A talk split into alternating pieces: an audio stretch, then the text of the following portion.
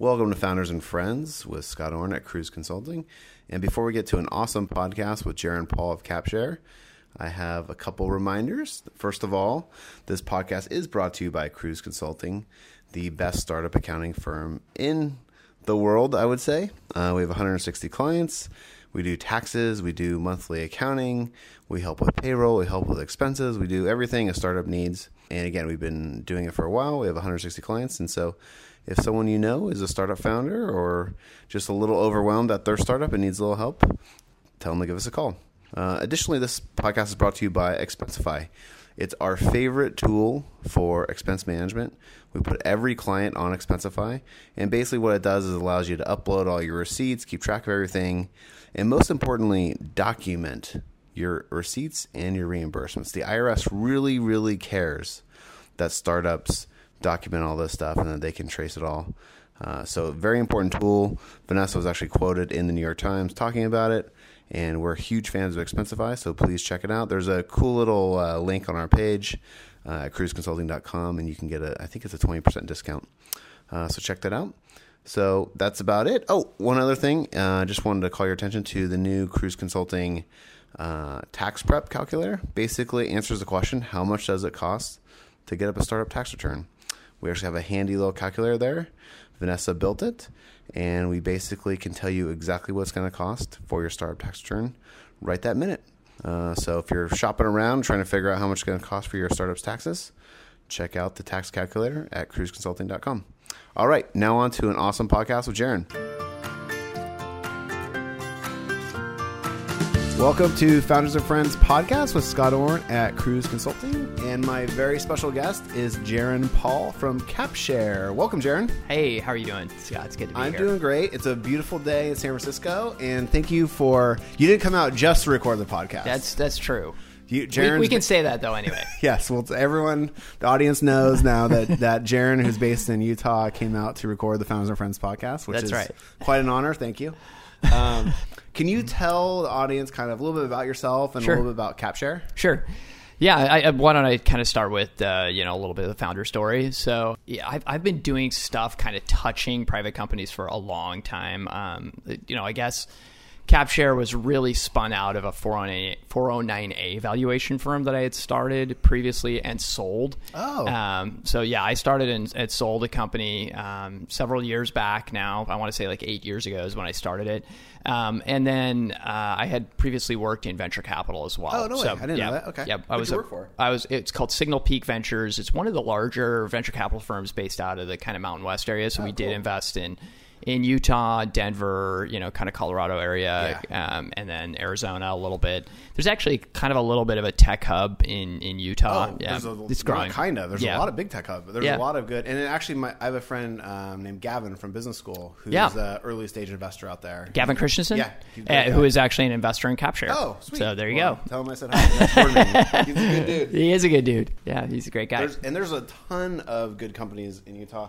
There's also a lot of like, I'm seeing a lot of companies do their second headquarters or second location. Yes, we see Bay a lot of that. to. Utah. Yeah, Yeah, I think I think you know cost advantage, highly trained and very skilled workforce there, um, but still significant kind of housing price advantage Yes, and, yes. and some other benefits. And and you know, I mean, if you're an outdoorsy person, kind of an awesome place to live. Too. Totally. Yeah. And you're and we were joking before turning the mics on. Very good basketball team in Utah. Yes, we and did. they'll meet our very good basketball team in the Bay Area soon. So Yes, excited about that. true. That- Maybe just a slight slight odds in, in your favor. We'll- we'll We have Steph you Curry. We have Steph Curry. Uh, but anyway, so okay, so so based in Utah, and Yes. and, and you already had a 409A firm, and then you saw the need for CapShare. Yeah, uh, I'd actually had kind of seen it uh, at, at probably at, at uh, Signal Peak Ventures, uh, even maybe even more. You know, as a as a VC, I just kind of you know, a I was in I was a SaaS VC, you know, so kind of studied that space, and um, you know, we would see every time I wanted to get a cap table, I'd, I'd, I'd ask the entrepreneurs, and and some entrepreneurs were amazing, you know, as I don't know that being uh, being good at giving your VCs what they want from an administrative perspective correlates at all with like your likelihood of success, because some of the ones that we could never get a cap table from were some of our best investors, but totally. They just like I they mean, don't best, care, uh, and they're not going to respond to you. Yeah, they just totally. don't care. They're Yeah. so busy, Uh, right? Yeah. Um, maybe it inversely correlates, but but yeah. So I mean, we were constantly asking for hey cap tables, and what we would get the the typical response was um, okay our law firm has that. And then we would talk to the law firm and they say, yeah, well, give us a couple weeks because the company has a bunch of the information that we need. Like they've granted several stock options, we think, we don't know. Yeah. No one knew. And so it would be this kind of two week process of rounding up all the data then the law firm or the, the company, usually the company actually by that time would be like, well, we want a copy of our cap table too. And so they would get the copy of the cap table, then they would forward it to us in Excel. And no one was sure if it was the right one. No one was Yeah, sure. And, yeah. and, you know, generally for a VC's purposes, at that time, you know, the cap table could be kind of plus or minus within 5%. It wasn't the end of the world if Yeah. it wasn't like an exit. But it just, it just begged the question of like, why on earth are we still facing this problem, you know, in, in, at that time called like 2010 ish, you know, and, uh, even a little bit later. And, and and no one's kind of centralized this as a SaaS play, Yeah. and so that was really the genesis of CapShare. Yeah. That's amazing. And so you you sold the 409A valuation company, and Uh-huh. then just did you start right spun on? this out. We we had, we had been working on this. So one of the things about uh, starting a 409A valuation firm that's pretty awesome with regards to then starting starting a cap table management company is, I mean, we were doing. I mean, honestly, we we did. Over 2,000 valuations. Everyone, you have to model out their cap table. You Yeah. have to model out the liquidation preferences. You have to model out how they work with each other. It's it's kind of complicated math For sure. Which again because of the me preferences and things like yeah, that. which again made me kind of think again like this is a great place for some software because crunching those numbers can be done on the fly. So CapShare really started with a big emphasis on scenario planning tools and the ability to model out new rounds of funding and to understand how all that would actually impact an entrepreneur's returns Can you, and their can you talk about that a little bit more? Because I think Yeah. there's so many subtleties, but like, what are some of the things that come into play, and how could that affect an entrepreneur? Absolutely. Um, my goodness, there's so many things that come into play. Um, but but at the end of the day, the basic concept is, and, and we actually have we've we've blogged a little bit about this in the past. That the we, we call it accounting ownership versus economic ownership. You know, your your accounting ownership, what you actually own as a percentage of shares in the company, especially for entrepreneurs. Does not equal big equal with a big you know slash sign through it what you're actually going to get paid in every case. And so, and that if you just kind of wrap your head around that concept for for for even for beginning entrepreneurs, it's like, well, wait, I own twenty percent of the company. Doesn't that mean if we sell for ten million, I get two million bucks? Not always true, Yep. right? Um, there's these things called preferences, which I'm sure your your you know your readership or listenership Yeah, super explain familiar it real, with. Explain it real fast. Okay, but yeah. like preferences are just uh, you know investors have have basically a right to get a certain amount of money out before common shareholders typically participate in any proceeds in a sale. And so what that means is that they will often, you know, that that if under a certain exit value, um, the the ownership that you have as a percentage of shares will not necessarily match and will actually be less than the you know the, what you actually get paid will be less than what you actually own as Yeah. a kind of an accounting ownership figure. I always think of it as like a loan, like a venture capital investment is actually a loan unless you have a really nice exit. Yes. Because they can elect to get the money back first They out of all the proceeds. That's Mm-hmm. the preference part. So if, if a venture capitalist gives you five million, if the if the exit's not big enough, they'll say, "I'll just take my five million back." Yes. And then the entrepreneur gets what, and the and the other common get whatever's Yes. left over. You know, it's a great way of thinking about Yeah. it, Scott, honestly, because I think a lot of I do think a lot of entrepreneurs don't think that Oh, way. yeah. And then they get a little shocked or a little surprised. I mean, it's it's not a loan in the sense that if you have a loan, that money would come out even first, even before your Yeah. investors got their money. But for all intents and purposes, I love that you brought that Yeah. up because it is like that. And uh, for certain low exit values, it will feel that way. And For so sure. you, you need to make sure you understand that. And that probably the scenario modeling you're doing is like, okay, they've already taken five million and they want to take another ten. That's right. What does that do? How big does the exit have to be for the entrepreneur actually getting money out of this? Right. It's got to certainly be bigger than ten million or fifteen million, right. And maybe it's got to be bigger than like fifty million, depending right. on the terms and things like that. That's Yeah. right. Mhm. So you guys do all that stuff. We do all that stuff. Oh my gosh, I didn't know that. Yeah, and it's really cool because as you issue shares on the platform or as you just track your equity as you're you're kind of using the system, that's all going on in the background. So I mean, it's part of the save process. When you save a security or a new issuance, or you you you send some shares off to someone. On the background, all that math's just being done for you. So the next time you bring up the screen, Wow. that yeah, that shows you your waterfall analysis, it'll just kind of show you exactly what what you're looking that for. waterfall analysis is so valuable because it, uh, there's so many people who just don't even know what what they're going to get out of it. And I, we were talking before I went on the mic. Uh, I used to work at Lighthouse Capital. We were a warrant holder. Yes. And so a lot of time we're like a very we would be an early stage warrant holder. And like the company take like three or four rounds of funding after we had done something with them. And so now like 10 years later we see a company get acquired and we're like, wow, I wonder what's gonna. We have no idea if we're What- gonna make money or not. Yes. You know, and and but being able to see his waterfall Yep. charts would be so and especially if you're an entrepreneur and you're slaving away every day working your ass off you That's want true. to want to know kind of where you stand Absolutely. Yeah. Yeah. That's right. so how does it work like do people they sign up for maybe walk them through the flow because Yeah, I, sure. I intuitively kind of understand but I yeah, think we, we kind of have two big onboarding paths, um, which, which, well, maybe maybe a few more than that, but there's kind of two primary use cases, I guess you could say. One is it's a, a kind of a driving a compliance issue. So a lot of times people will need to get a 409A evaluation. We've partnered with uh, firms that are independent. Um, which means that we, we don't have a financial interest in them other than the relationship that we're you know working on at that time Yeah. to, to kind of introduce them. Often there will be some kind of a compliance need. It'll say, hey, we, we need a 409A evaluation or something like that. That will be an impetus to kind of come and see what we offer at CapShare. Um, or frankly, the, the second one, which is probably the more frequent of the two for us anyway, and I know for some of our competitors it might be a little different, but um, w- which is, hey, we just are so sick of Excel, um, or or name or name your other, you know, again, I, w- I won't I won't cast um, I won't cast any uh, stones at any competitors, but sometimes it is a competitive product where they're just kind of like, hey, the product is the product that they're currently using, which is very frequently Excel. Um, to manage their stock is just driving Yeah. them crazy. Yeah. yeah.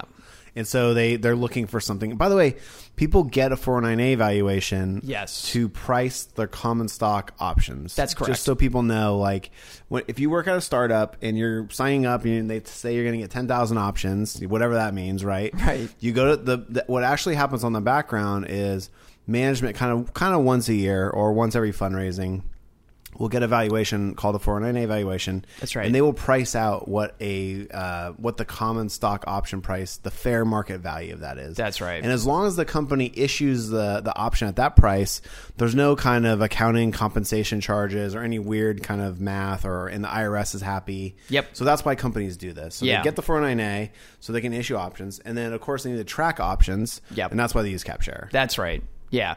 Yep. So we kind of just facilitate the both pieces of that. Yeah. Both the hey, hey, I'm issuing stock options, and it, it, it- they're kind of like hand in hand, just like you mentioned. I mean, as Yeah. soon as you're issuing stock options, you're going to get some kind of a question about, well, what should the strike price be? And then the answer is, unfortunately for entrepreneurs, and I have tons of sympathy here. I mean, honestly, the answer is you need to go through some crazy arcane exercise to set these set the value of these options, and and we can we can make fun of it, and I think we rightly should in a lot of ways. But at the at the on the other end of the i guess on the other side of that coin it's a compliance problem. And when you're dealing with the irs you honestly just don't in my opinion you just don't want to mess around. And so you know you've got to find a way to reliably and and i guess defensively set that strike price. Even though if you ask me as like a, a just even a level-headed and person and trying to be as intellectually honest as i can um, to be honest with you uh, no one knows what the, the value of an early stage company is. You ever you can kind of come up with a very very broad range in which you might be able to assign some confidence interval Yeah. between like zero and fifty million or some massive range. But you know the IRS that's not good enough for the IRS. You actually Yeah. have to come up with a point estimate value of the company at the point in time that you're issuing stock. And you know we could go. I could bore you with like tons of history of why the IRS did this and why it probably wasn't even. It was a very unintended consequence that it kind of hurt startups.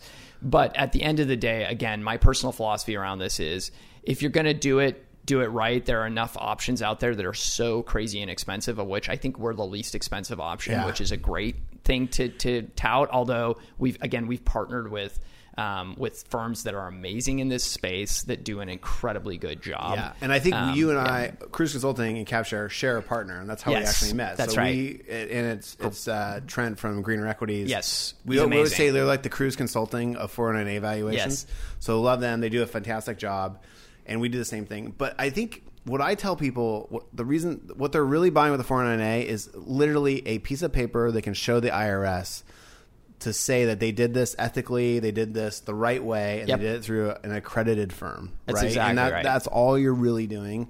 And then, yeah, no one should ever rely on these numbers to like sell their company or Yes. value it. It's just purely like a compliance issue, like you said. I'm really glad you glad you brought that up, Scott, Yeah. because I mean we see that too. Even especially for the younger entrepreneurs, and by younger I mean maybe just kind of uh, less experienced entrepreneurs.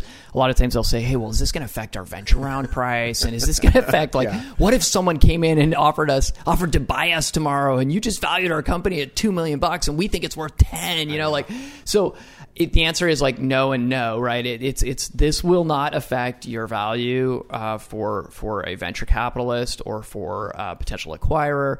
Most of the time, everybody understands that the 409A exercise is you know a, a an external firm's best guess at picking some point estimate, which is incredibly difficult to do among a very large range of potential options and it's uh, also potential valuations. It's designed to be conservative. It because, is designed to be because anytime you're dealing with anything with taxes and the IRS and things like that, you want to have a very conservative number so that they feel comfortable. That's absolutely you know? right. So I, I to, I'm totally with you. Yeah. When we were we were talking, I was I, I've been fascinated by the development of like of your market because we were talking before I turned on the mic that like ten years ago when I was at Lighthouse.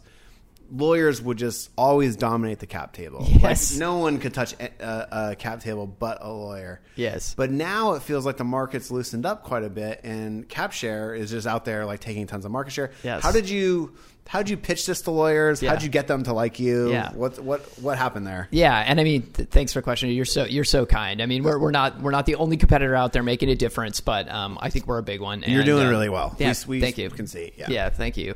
Um, we've certainly grown our client base enormously over the past couple of years. It is crazy, Scott, because I mean, rewind three years ago, and the conversation with with law firms and even with companies was every time we talked to them, it was.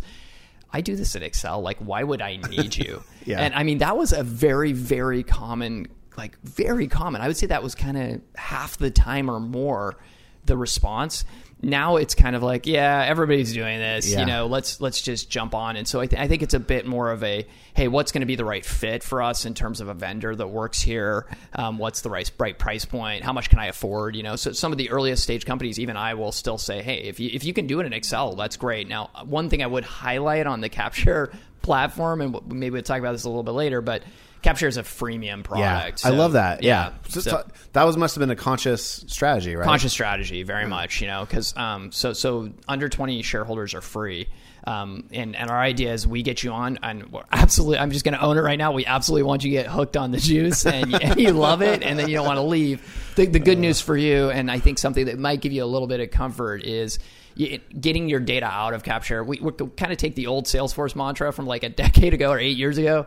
You know it's it's it, your data is your data. And Yeah. so you you can export it with a click of a button. We- Yeah. we're, we're not we actually offer a, a monthly pricing option. We don't even lock you in for a year unless you want to get a slight discount to do that um, which means you could leave i mean you could literally pay capshare you know 20 bucks 100 bucks whatever your monthly fee is a couple hundred bucks and then you know leave the month next month if we're Yep. not if we're not doing our jobs then we're not winning your business consistently and we've found our churn rates to be honestly market leading so we, we don't have Wow. any issues there Is that just because like the software is so good or the service is so good or what? What's kind of your secret sauce? of course i mean it's it's because we're above? amazing no um no And the most handsome CEO around Yeah, too, thank- thank and you. charming. Yeah, that's that's Yeah. that's it exactly. Um, I, I send a picture with every new client to get a picture of me. So um, no, like. Uh, uh, but I think honestly, um, I, I, I do attribute a lot of it to the fact that the equity data equity data is kind of sticky. So I mean, once once you've gotten a lot of this stuff modeled, you, you just kind of don't want to go do it again on a different system. Yeah. And so it's kind of a pain that way. And so it is a lot that I'll do, I do think our product is is great and is getting better all the time. And I did want to answer one other question, just please. going back to the before we leave that uh, little strand untied there. Um, in terms of you know the market changing, I just wanted to finish that out Oh, yeah, and say, yeah. you know, I think that that law firms early on as well were very uh, were, were much more guarded around around this data, and I think some of it was I think some of it was very good, and some of it was probably just an overabundance of caution, um, and some of it maybe was less good. Uh, you know, the the overabundance of caution was kind of hey. You know, everything we do as an early stage lawyer generally ends up affecting the cap Yeah. table. So if you're out running your own cap table or managing your own cap table, then it's entirely likely that you're going to do something that we're not aware of that actually could jack up your cap table, totally. really mess up your cap table, Totally. and and maybe even your your legal agreements. And so that's the piece that we're very like sympathetic to at CapShare, and we get it, and we, we want to partner with law firms, work with them as much as as, as the company wants to, and and or we can. But on the other hand, I think there was also a, a general reticence, or just a general, I guess, reluctance, maybe a better word, to to kind of jump into some new technology that wasn't proven and tested. And I think that that now, three years later, that whole resistance is completely gone. So Yeah. you know, we I, I met with five law firms over the last couple of days, or even more, and every single one of them is like, "Yep, we're seeing this all the time. We're really interested, and would love to talk to you, and and you know, include you on on the list of Yeah. options." So yeah, I, and I, think on the uh, reluctant side, another thing about CapShare that I would highlight is we are very, very. We're a very flexible system. It's super easy to get onboarded with us. It's like a three day process for us. It's a hundred bucks, and um, you, you know we basically we guarantee that you will be onboarded within five, no more than five days. That's awesome. yeah, which is awesome. Are you guys having to input a lot of data? Like, because people upload like their shareholder agreements, Yes. right? And then you have to like read that and get it in correctly and everything. Y- yes, but we got that down to a total. Oh. You know, it's like it's like a Model T factory in there. I mean, we've got that down to a science. Do you like optically read the agreement? We have to and- optically read your amended and restated certificate of incorporation until that's like structured data, which it's Oh, okay. not. Yeah, yeah, yeah. We- That's we- was- yeah. So you really read it. Yeah. I meant like optical recognition software No, I- thing. you know, when you a human being has to read it. Yeah, a Okay. human reads it. A human reads it. Um, we we built a bulk, bulk upload tool that makes the um, makes basically transitioning off of Excel like super seamless. That's Oh, why we can do it so fast. Um, so really, the only major human interaction where a human actually has to take unstructured data and put it into structured data is generally um, that amended and restated certificate of incorporation.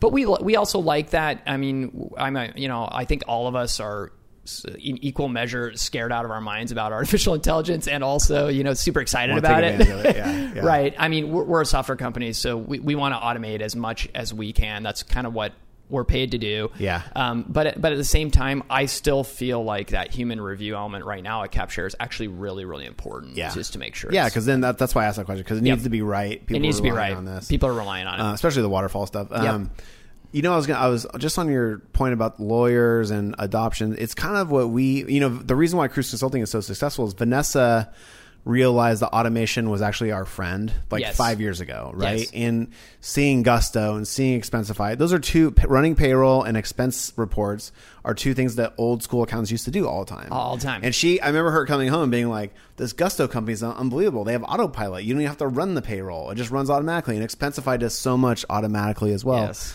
And I think, in, in less kind of aware professionals, whether a lawyer or accountant, they avoid adopting a new technology. It actually makes your work so much more rewarding because you do the higher level stuff. Yes. So much more interesting for everyone, Yep. including like the staff accounts who you're just entry level.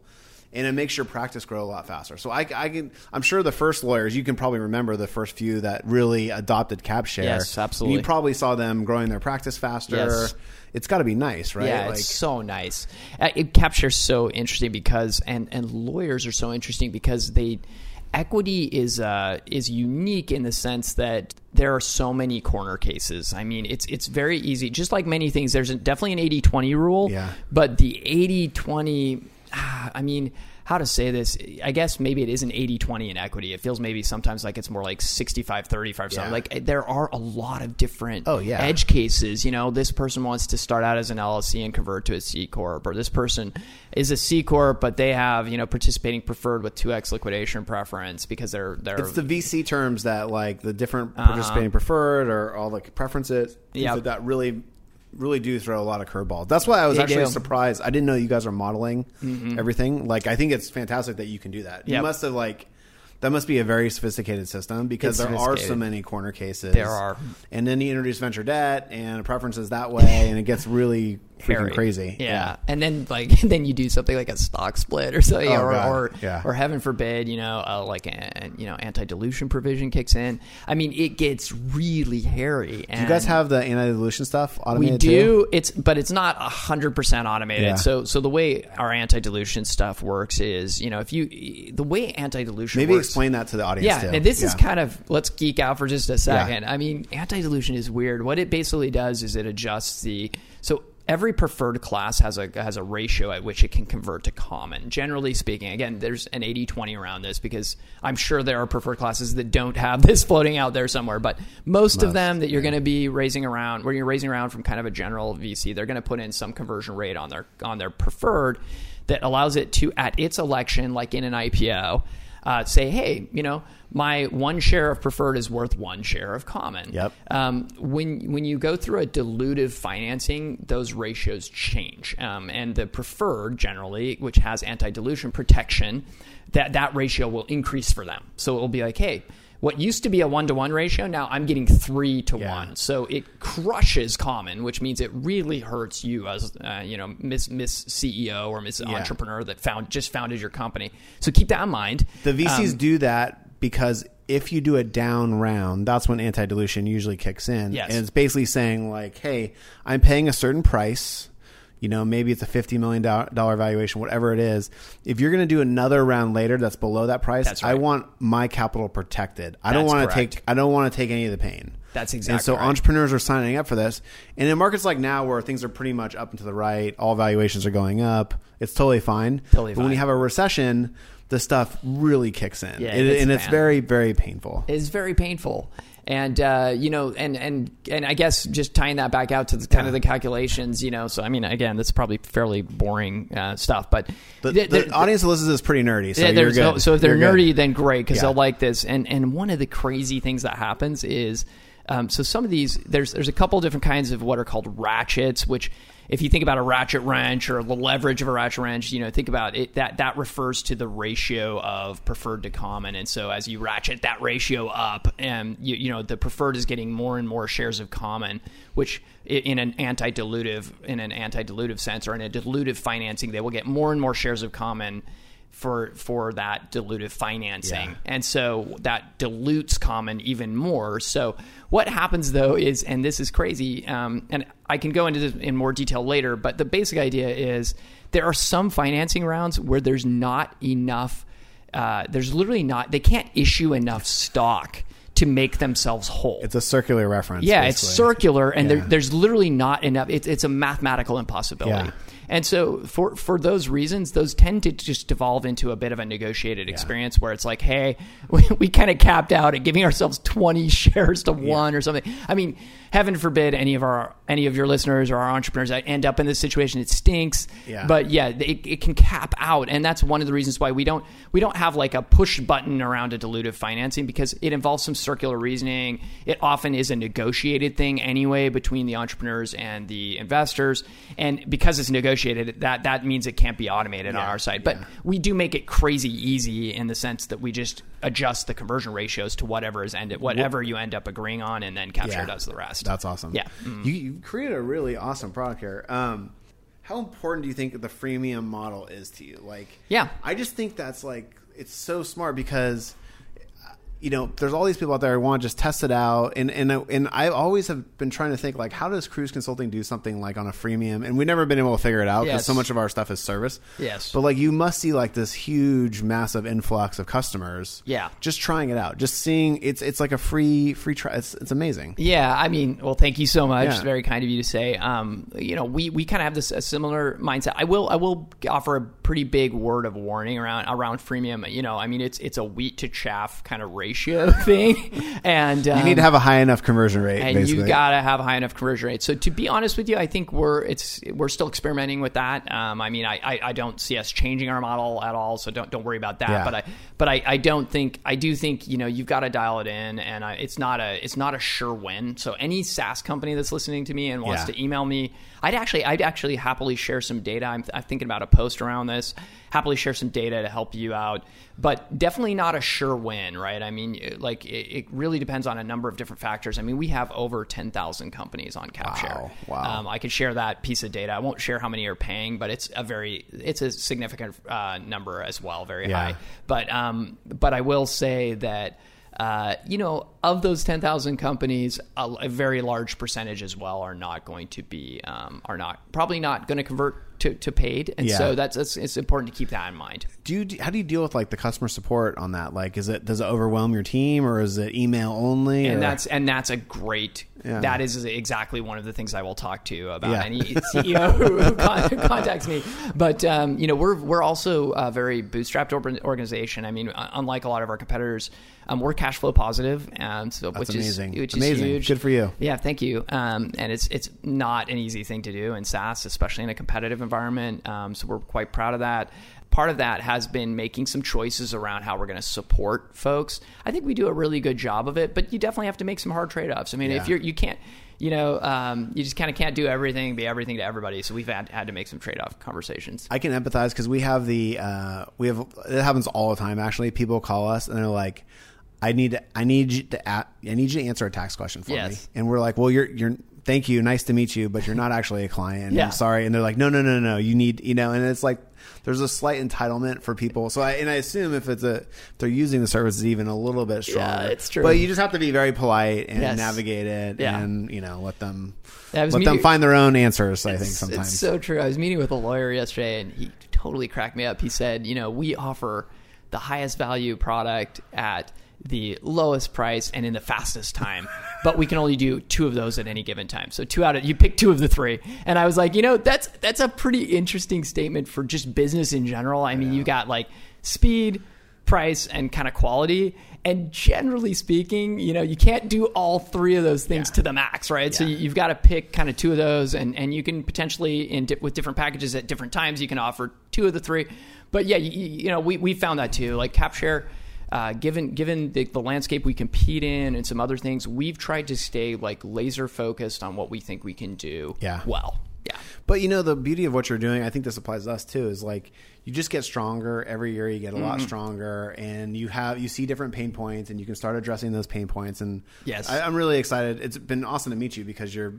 I've I've heard about you so much, and I've heard about the company so much, but Cool. it's also just you kind of share the same values we share, which Yeah. is which is really cool. thanks Um, Scott It's yeah. been awesome to meet you too Yeah. and oh, me too. Yeah, great to spend time. Do you want to just to kind of wrap up? Sure. Do you want to just maybe let people know where they can find CapShare? Sure. How they kind of you know engage you guys? Sure.